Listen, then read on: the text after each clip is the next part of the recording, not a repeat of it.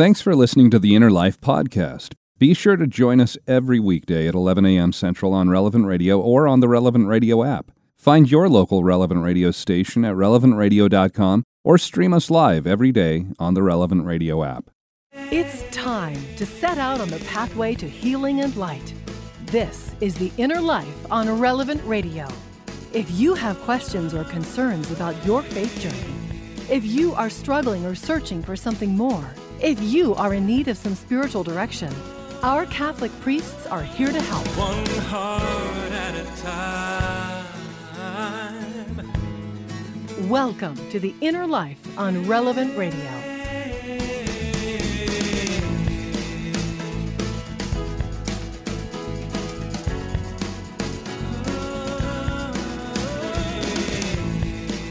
Hello and welcome to the Inner Life here on this Tuesday. Hi, I'm Josh Raymond, and glad to have you here for this hour of spiritual direction on Relevant Radio and the Relevant Radio app.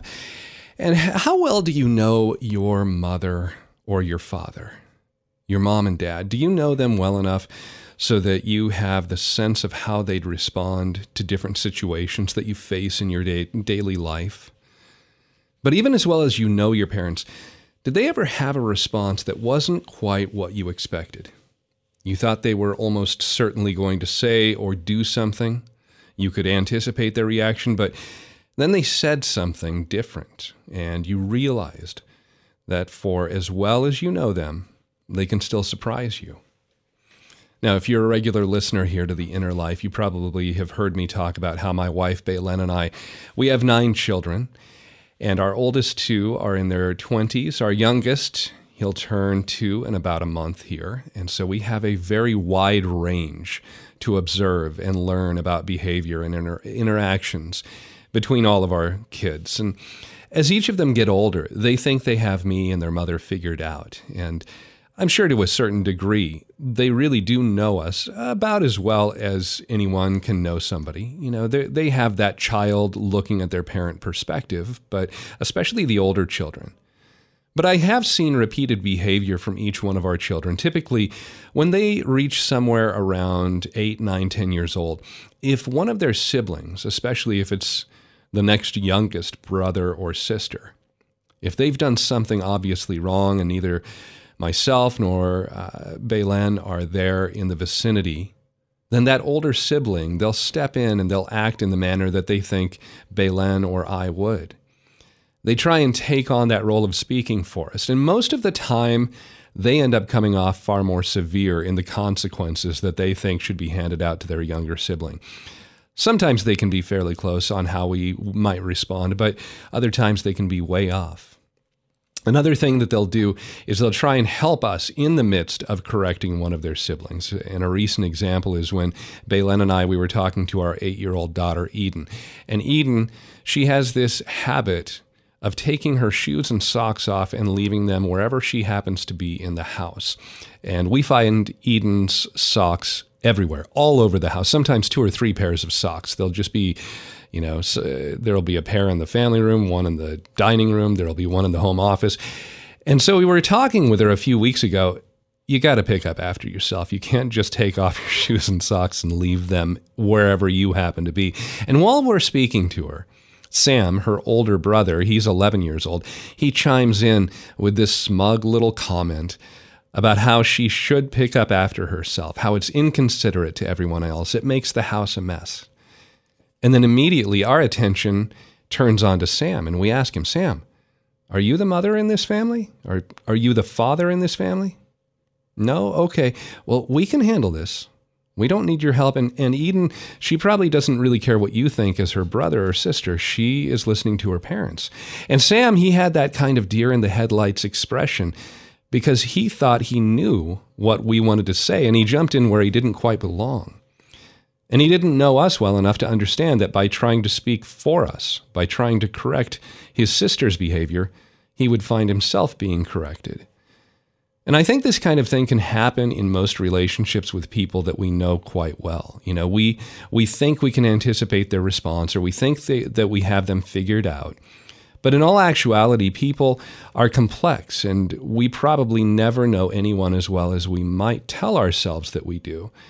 And this can easily happen in our faith life too. We can take things that we know about what we believe, especially what we know about God, what we think we have in our mind about God. We've got Him all figured out. But just because God has revealed certain things about Himself to us, that doesn't mean that we know Him fully. And a big part of that problem is that we, we are finite, limited creatures trying to comprehend an eternal, infinite God. So it's a certainty that we won't understand Him completely. But we want to have the best understanding of who God is so that as we approach Him, we don't have misconceptions that will hinder our ability to love Him and to know Him. And that's what we want to talk about today on The Inner Life. To the best of our ability, trying to understand God, getting God right as much as we can, so that we can, by knowing Him better, flourish in our prayer life, have that deep intimacy with God. And joining us today uh, first time here on The Inner Life as our spiritual director, making his debut, Monsignor Tom Richter. He's a priest in the Diocese of Bismarck, North Dakota. He's the pastor of Queen of Peace Catholic Church in Dickinson, North Dakota. Monsignor Richter, uh, welcome to the program. Glad to have you here today. Good to be with you, Josh. And so, uh, first time on The Inner Life, uh, just can you tell us a little about yourself? Uh, have you always lived in North Dakota? Are you a, a native there? Yes, um, right out of Bismarck.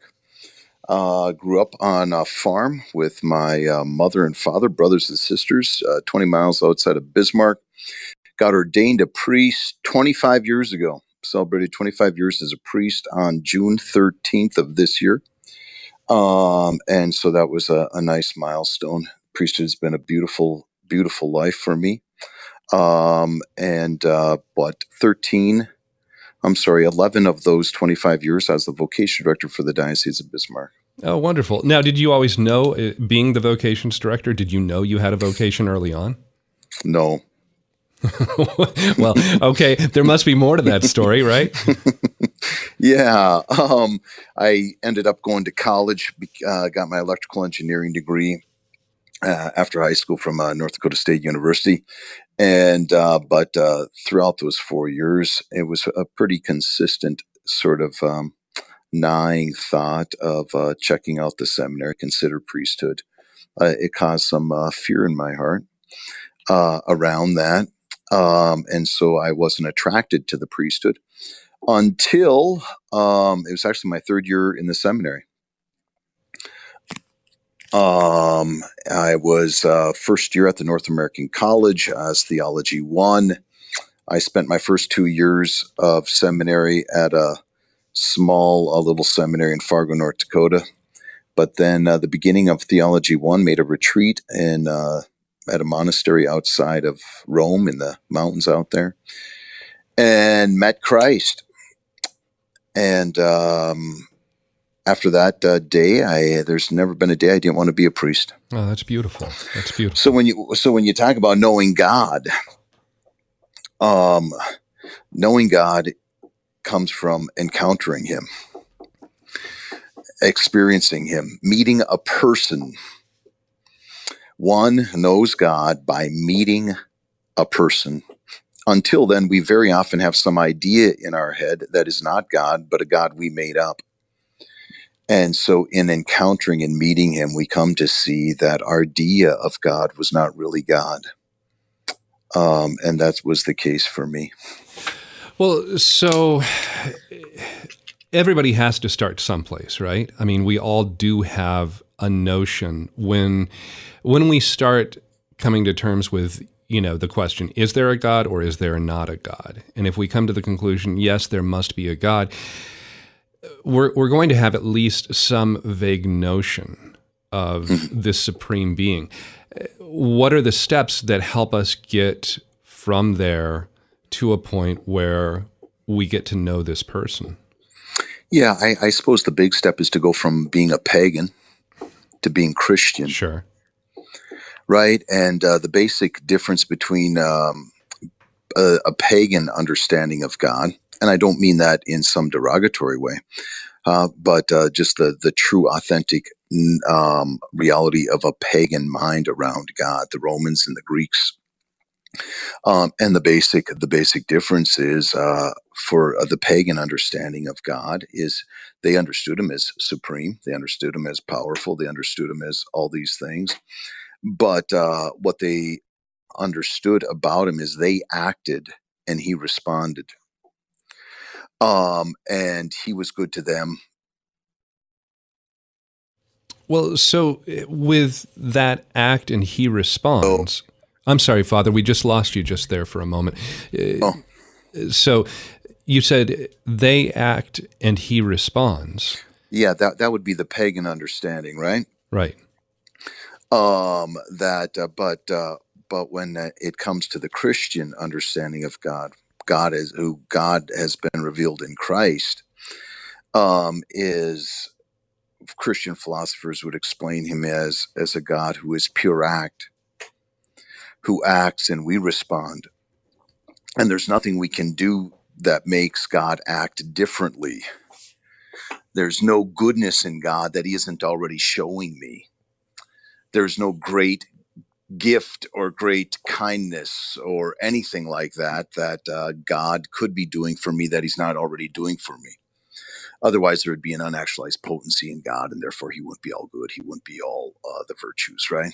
Right. Um, well, and, so, and, if God is unchanging, then He has right. To, right. There, there would be change that would potentially yes, be able to yes, happen. And if God can't change, then He must be doing all of that at once, whatever. Right now. Right. Exactly. So if, if any of your listeners are wondering, what is God doing? How is God relating to them right now? they may lack specificity. We may lack specificity in, in the answer to that, but we can be infallibly certain that God is using all his intelligence, all his power, all his goodness, all his goodwill right now for their greatest good, for our greatest good, every single moment. And so, given that reality of God, the true God, the one God, the only God, then everything I do, whether that's the moral life, the sacramental life, the liturgical life, the ascetical life, the uh, all those things, it is all about it is all about letting this good God act and entering into it. So images I think that are helpful, Josh, for uh, people who want a friendship with Christ and closeness to Him, is to um, to see God as the sun.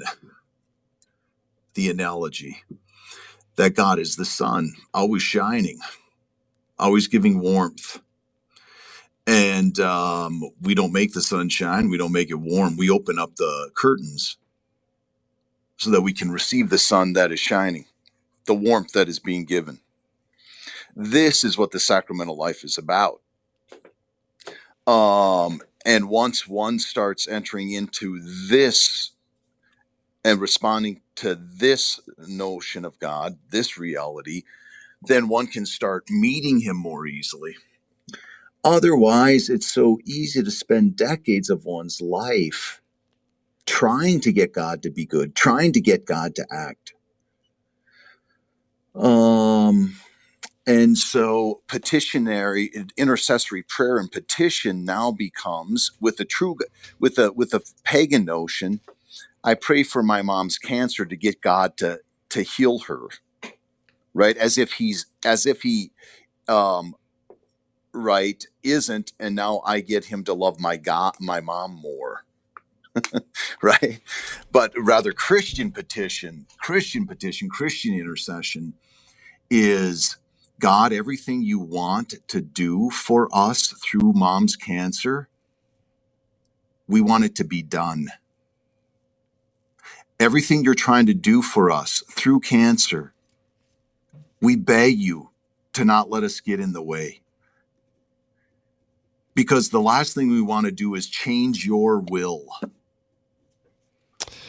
That's okay. That's a really hard thing to pray. I mean, you're talking in a very specific way about how we generally, in the Our Father, say, Thy kingdom come, Thy will be done. But you're talking yes. about if your will is to take my mom with this cancer, I don't want to get in the way of your will. Most of the time, I want to get in the way of God's will. I don't want you to take my mom before That's I, right. I'm ready to say goodbye here. So Yeah, that, that's because part of your heart is pagan and still and still believes. and I don't know if I've ever had anybody say that to me before, but okay.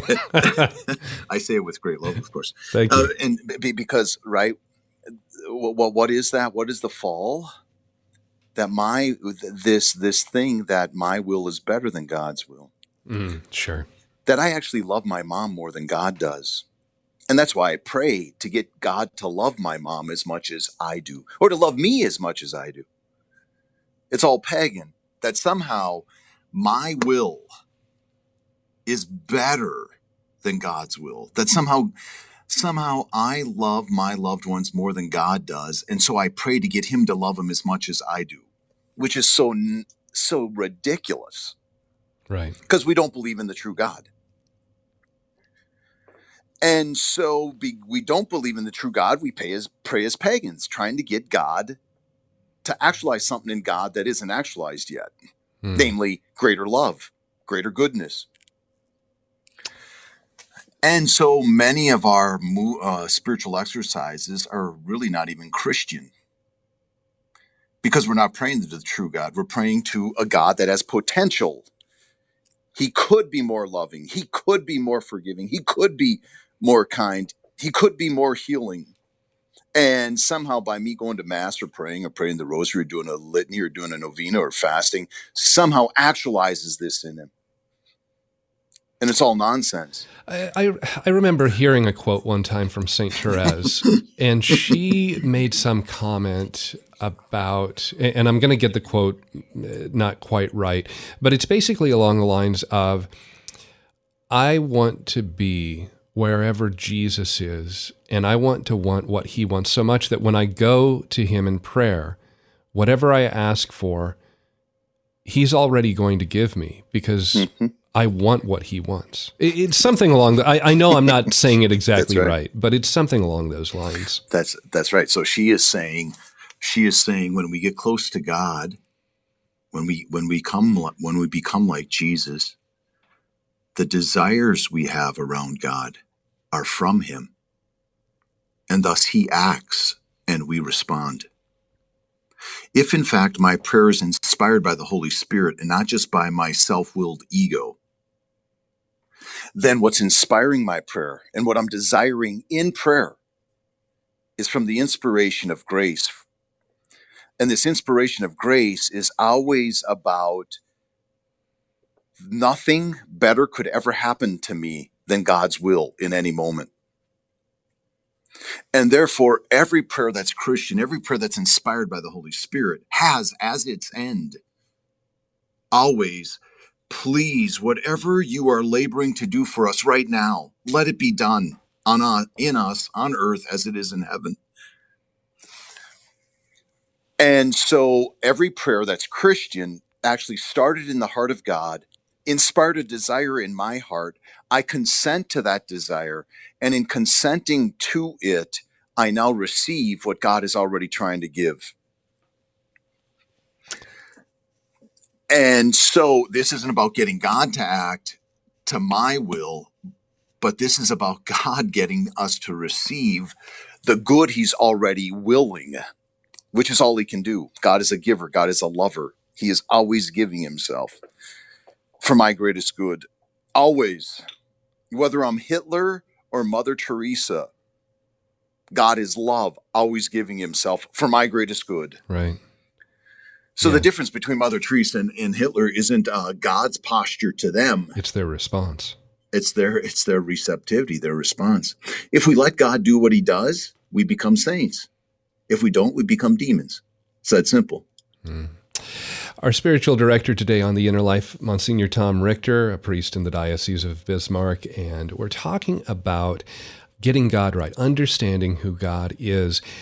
And by understanding God to the best of our ability through what He's revealed, that allows us then to elevate our prayer, our encounter with Him. Have you had that encounter? What's helped you to have that better understanding of who God is? Have you had those misconceptions in the past that have hindered your ability to grow in relationship with Him. And maybe you're struggling with trying to understand God right now. And you're welcome to call into the program. Our studio line, 888-914-9149, 888-914-9149. You can email us at innerlife at relevantradio.com. And we'll be back with more and continue our conversation with Monsignor Richter in just a moment here on Relevant Radio and the Relevant Radio app. Catholic Order of Foresters is proud to sponsor the Relevant Radio studio line. For information about employment opportunities and flexible premium life insurance plans, visit relevantradio.com/forester.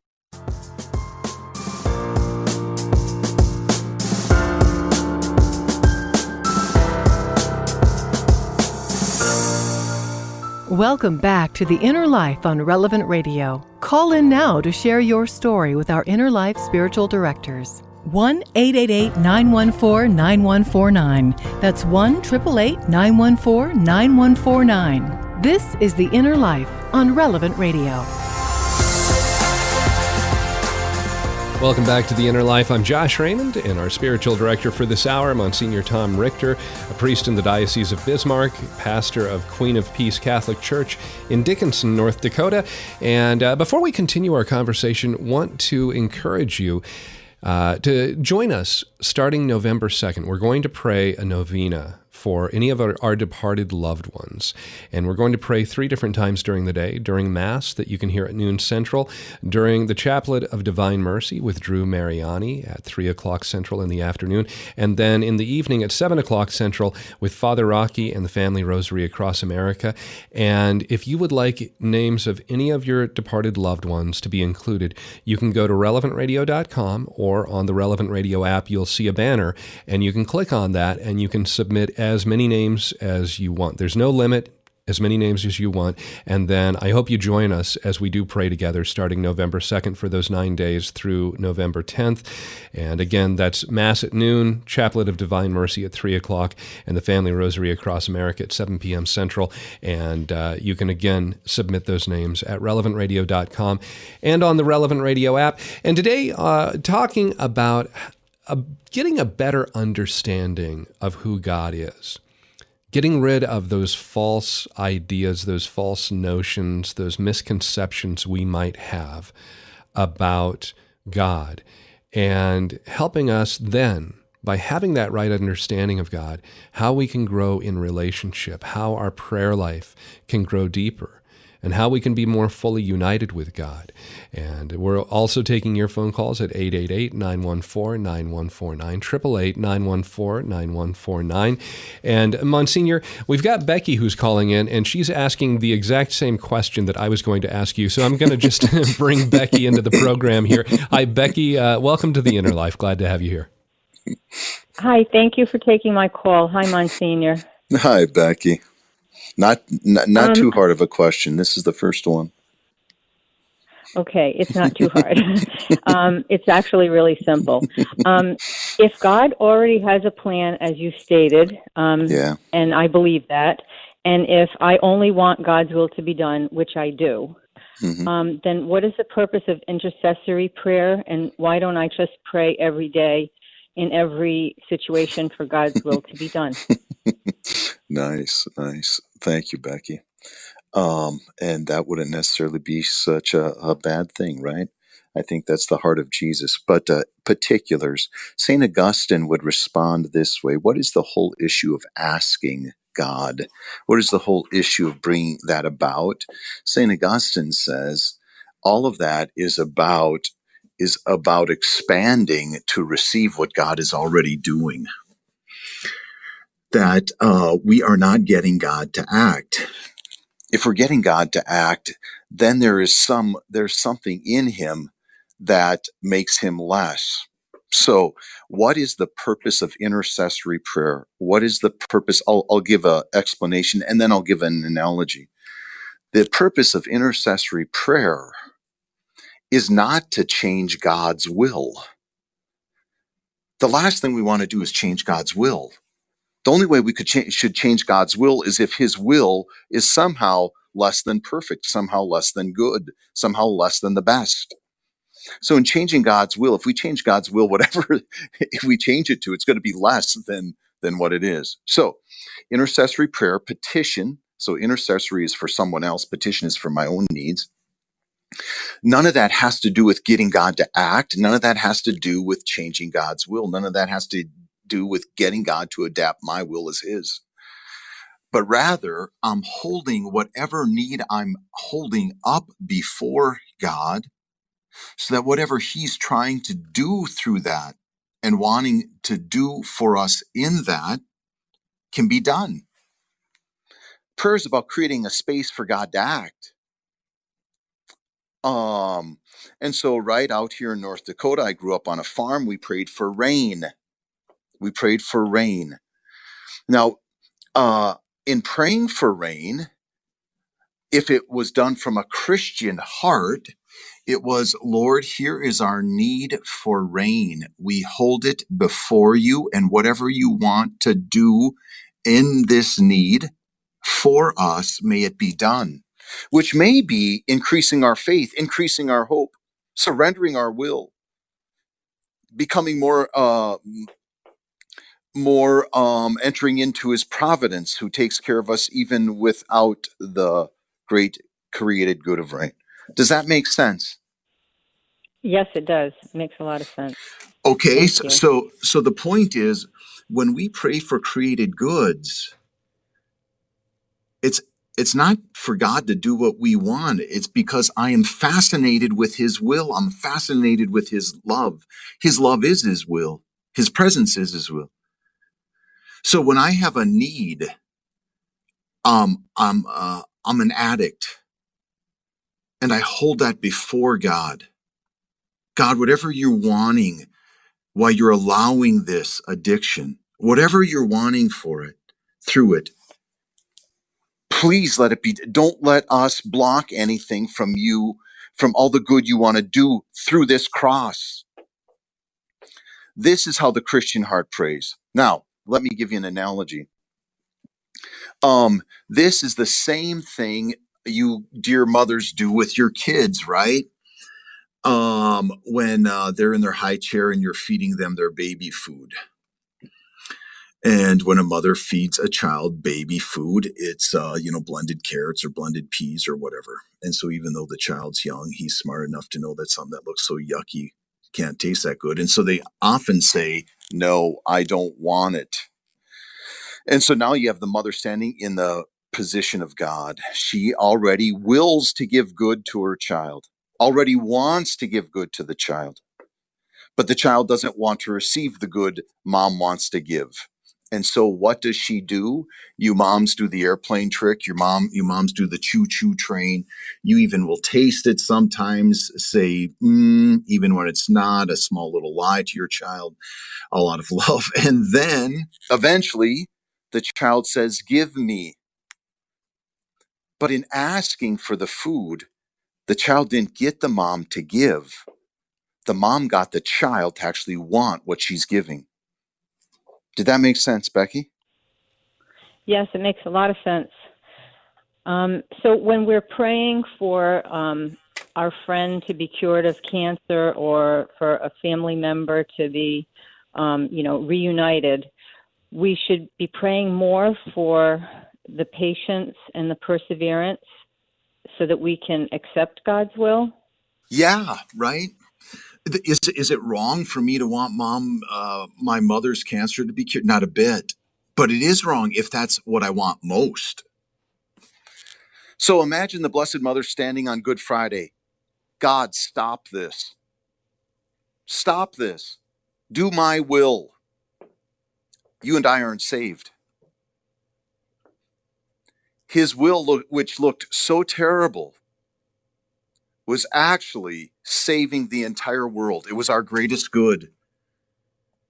And if he, if she, if, if God does that will of a mom saying, please don't let this death happen, then uh, we're all lost.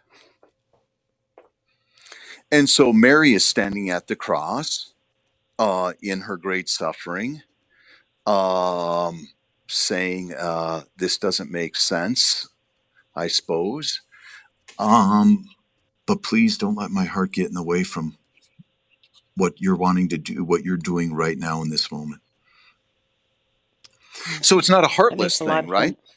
It's not a heartless thing. This is coming from a deep conviction that God, you are so beautiful, God. You are so powerful, God. You are so loving. You are so good.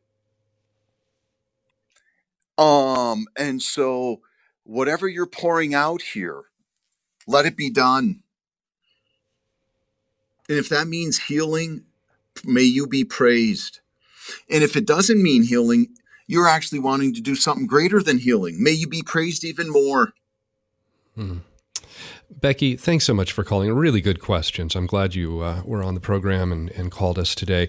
Uh, Monsignor Richter, I'm going to just challenge you on one thing here. And it's not because I disagree with you, it's more just to play a little devil's advocate. And you made the comment in your response to Becky God's will cannot change, right? And Yes, I, I agree with you.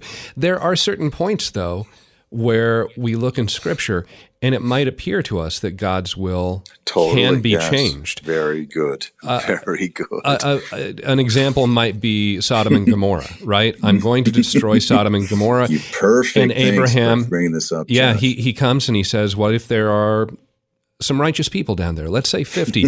and he keeps on whittling it down until he gets to 10. And then God says, No, for the sake of 10 righteous people, I won't destroy Sodom and Gomorrah. So it seems like there's this interaction where Abraham is able to persuade, to change God's mind in this. That's right. What's really happening there? Very good. What's really happening? Uh, so everything is an analogy when we come uh, to, before God, when He reveals Himself. It's always analogous. But what's really happening? Well, we can we can say we can say this. We can say we know what's not happening. And if we don't know God, here's how we hear. Here's what we hear in that story. If we don't know God, we hear Abraham having a great merciful heart toward the people of Sodom and Gomorrah and God not having a merciful heart. And this merciful, loving Abraham is actually getting God to be as merciful as he is. This is utter heresy. It's offensive to God. It's utter paganism. It has nothing to do with Christianity and it offends God, and it should. But if we don't know God, this is what we hear. We hear this great love in the heart of Abraham for these poor people. And now he stands uh, between them and God, and he gets God to actually love them and care for them as much as he does, which is utter nonsense. Rather, if one knows God and knows Jesus and has met him and knows the real God and has a friendship with the real God, that person knows that God says, Abraham, you don't have a clue what mercy's like.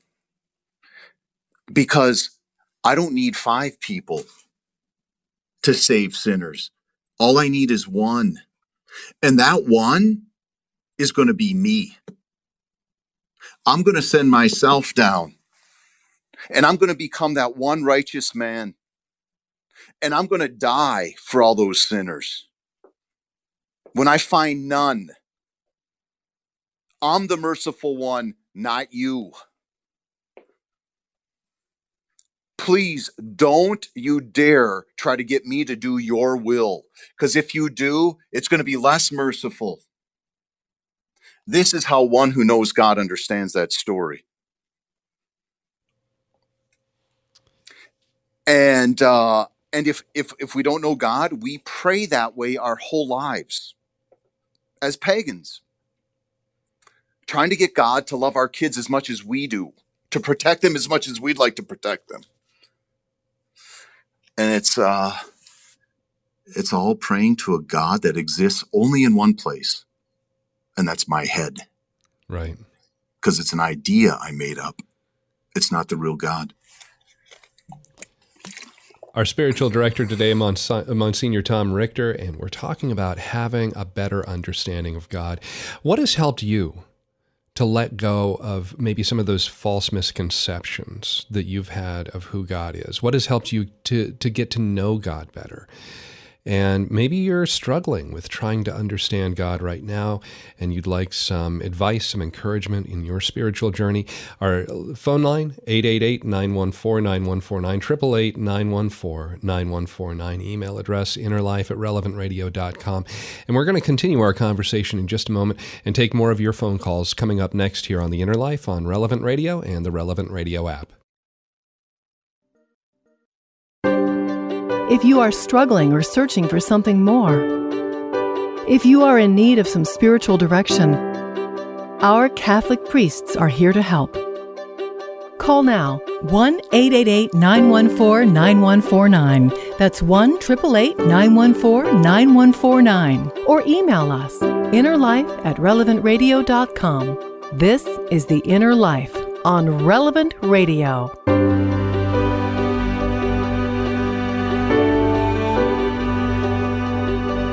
Welcome back to the Inner Life. I'm Josh Raymond, our spiritual director, Monsignor Tom Richter, a priest in the Diocese of Bismarck, North Dakota. Today, talking about understanding God, getting rid of those misconceptions, those false ideas, those false notions of what we think God is, but really trying to understand how He has revealed Himself to us. And our studio line, 888 914 9149, 888 914 9149.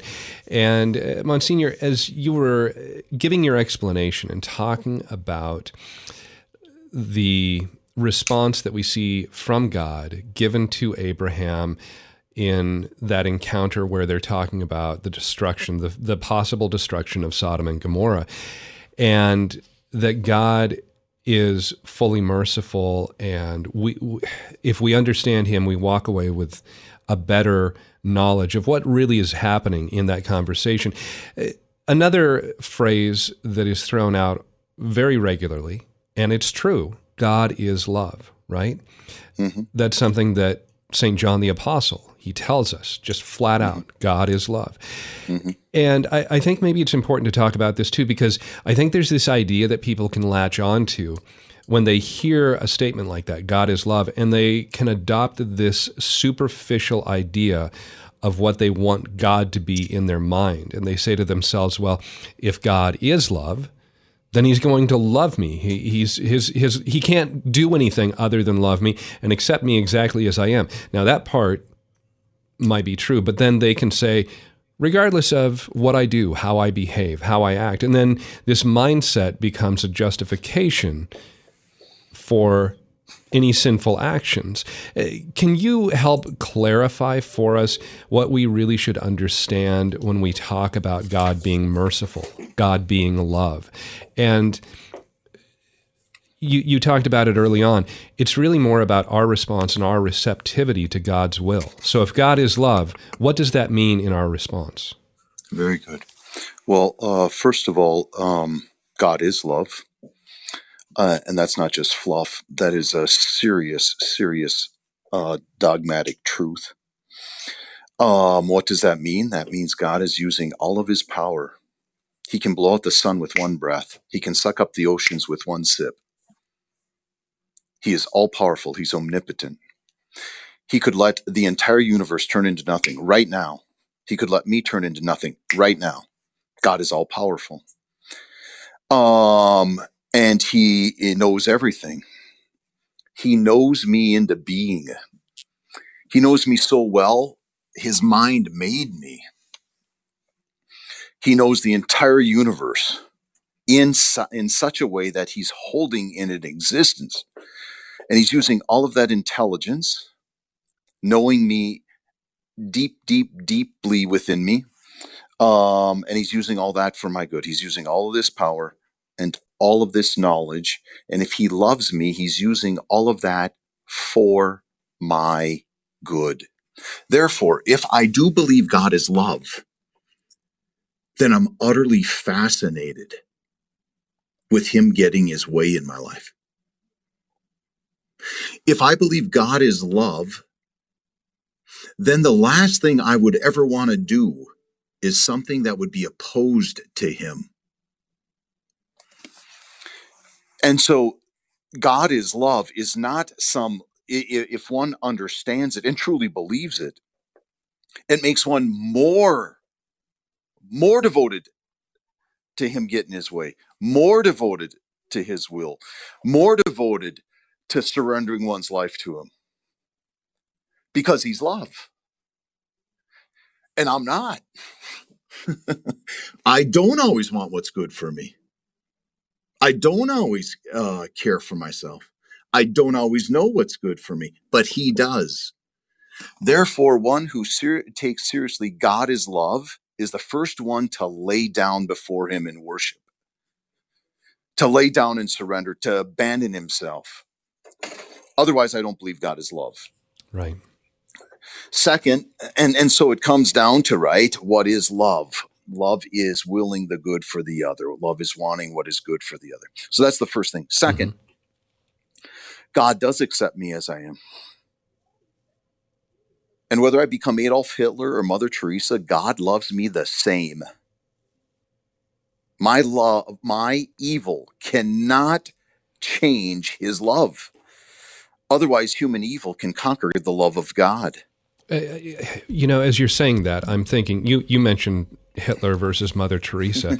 I'm also thinking of Judas Iscariot. Mm-hmm. Very good. So, so um, he does love me as I am. However, right? If if in fact, if in fact I love God, and if in fact I have faith in God and I trust Him, then what I do, right? Then, then what happens is I let God love me. And the result of God loving me is I become what I'm receiving. I become like God. God is trying to change us into Himself to be like Him, union with Him. Um, and and so He loves me as I am. He accepts me as I am. And because he loves me as I am, if I do let him love me, that love changes me. Um, f- for my good. for my good. And so God is always giving himself to me so I can enter into his joy so I can enter into union with him, which is joy. The joy that's in God is what God is after. He's trying to get draw me into the joy that's in his heart. Um, and so the more I accept he, God is love, and the more I accept that He loves me as I am, the more I want Him to get His way. And the more He gets His way, the more His love changes me into who He is self giving love. And therefore, therefore, if I enter into the mystery of God, it will always turn me into self giving love. Hmm. Okay, so Monsignor, eh, we're, we're down to, oh, about eight minutes left here in the program. And we've been talking about and even for me, it's it's helping me to have a better understanding of God. I mean, this is I, I, think this has been just a wonderful insight into the nature because I think it's so easy for all of us to have that notion that well, yeah, I think this is what God is like. Well, I fall short, and, and I know I'll always fall short. You know, mm-hmm. in, in my understanding, knowing this, having this better understanding of God knowing where do that, we go? Where yeah, do we go from how, here? how do I take the next steps then? Very what, good. This, how do I respond? How how do I good. move forward with that receptivity that you're Perfect. talking about? Thank you. Thank you. So this this is where all the gold is. The intersection where the self-giving the God who is love who is always giving himself to me. That's what God is. God is love. He's always giving himself to me every single moment. He's my greatest good. So, this God who is always giving himself to me, where do I and he meet? We meet at the intersection of human need. Where is God giving himself to me? In my need. Where do I receive the God who's giving himself to me? In my need. But where I lack faith, I hate my need. I don't want my poverty. I don't want de- in de- uh, dependence. I want independence. Can, can we go back to that statement really quick? When I lack faith, I hate my need. Can you just yeah. elaborate on that for a moment? I think that's well, important. F- right. Faith, faith is what receives from God. Only faith prays, only faith receives. And faith is truth. Faith says God is cre- the creator and I'm a creature, I'm dependent. And so because I know God is my my beautiful providing father who takes care of me, who's always giving himself to me, who's always taking care of me, I now come to love my need. Cuz that's where God comes to me. That's why where I encounter him. That's where I come to know the good God, the real God, the true God. But to the degree I'm all wrapped around my will and I want God to do my will, the threat to my will is my need. The threat to my need is I can't. The threat to my need is my dependence. I mean, the threat to me. And so I spend my life trying to get God to get rid of everything that makes me dependent on Him. Trying to get God to get rid of everything that makes me need Him. As opposed to enter into His, his uh, providential love. And so, for all your listeners, how does one grow into encountering the true God, the real God? It's it's this simple. What is the I can't in your life? right there, stop telling God what to do and start saying, right here is where you come and you are the God of my life. Right here is where the gospel happens. Where does this God give himself? At the cross. Where do we receive love from God? At the cross. God is pouring himself out at the cross. My I can't. So do you have resentment you can't get over? I can't. I can't change this. Beautiful. That's the place if you're willing to let God be God. Huh? You have an addiction you can't get free from. Okay. Do you have faith that God is all powerful, all good, all loving, and He's giving Himself to you there? And you don't have to get Him to be good to you there. You have to get yourself to receive Him there. This is the key. I can't. And to stop hating my I can't. To stop disliking one's dependence, to stop disliking one's littleness, to stop liking, disliking one's poverty. It's Matthew 11, 25. Come to me, all you who labor and are burdened, and I will give, I will give, I will give, I will give, I will give myself to you there. If I want God more than I want Him to do what I want,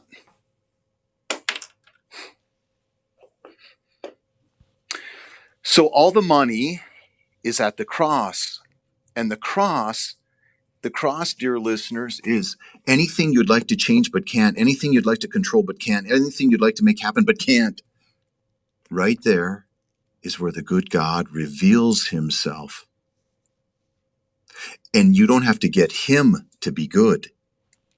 He has to get you to trust him, mm. to surrender, to invite him, to give him permission to do whatever he wants. And that all goes back to our free will. God won't force himself upon us. That's right. He attracts us. Right. And what he's and what he's trying to attract us to is the truth that he is love and the substantial the substantial robust understanding of that god is always giving himself. That's what love god is love. It's not just something he does it's who he is. Right. he is self-giving. What is god doing to josh raymond right now? He's giving himself there. Where is he giving himself to josh raymond? Where josh raymond is in need. And there's something he can't do. And God wants to, some good God wants to do for him. Mm.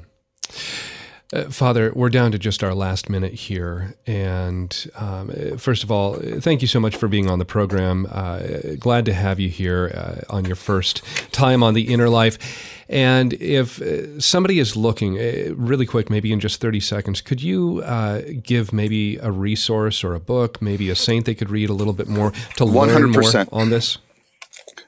Book just came out. I'm rec- recommending it to everyone. Uh, looks like we might have lost you, Monsignor. Can you still hear me?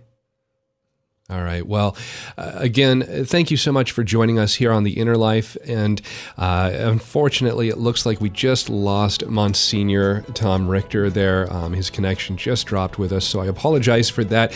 But I uh, want to thank you for listening to the program today and for joining us here on The Inner Life. And hopefully, it's been beneficial for you. And so, as we close out this hour, I uh, want to encourage you to stay tuned for Mass that's coming up next year. Of course, it's followed by The Faith Explained with with Cale Clark. And I hope you'll join us tomorrow. Father Richard Simon, host of Father Simon Says, he's going to come by and we're going to talk about the reality of evil in our world. We're coming up on Halloween, so how can we have the proper understanding of evil? and how it impacts us and the spiritual realities that surround us. That'll be tomorrow here on The Inner Life. Thanks so much for listening and have a blessed afternoon.